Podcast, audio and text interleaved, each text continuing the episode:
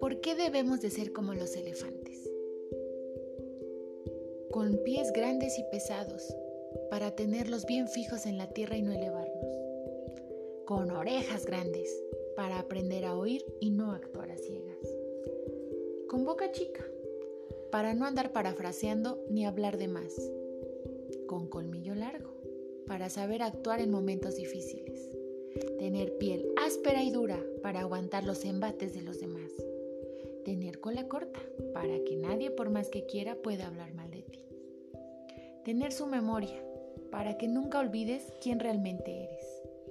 Y como el elefante que cuando sabe que va a morir regresa a su lugar de origen. Igualmente tú, cuando sientas que has caído en lo más profundo, que no puedes salir y no encuentras ni un rayo de luz dentro del laberinto en el que estás inmerso, que lo has perdido todo y no te queda nada, regresa a tu lugar de origen, regresa a tu naturaleza, regresa a ser tú nuevamente, porque tal vez, por falta de memoria, olvidaste quién eres. Derechos de autor.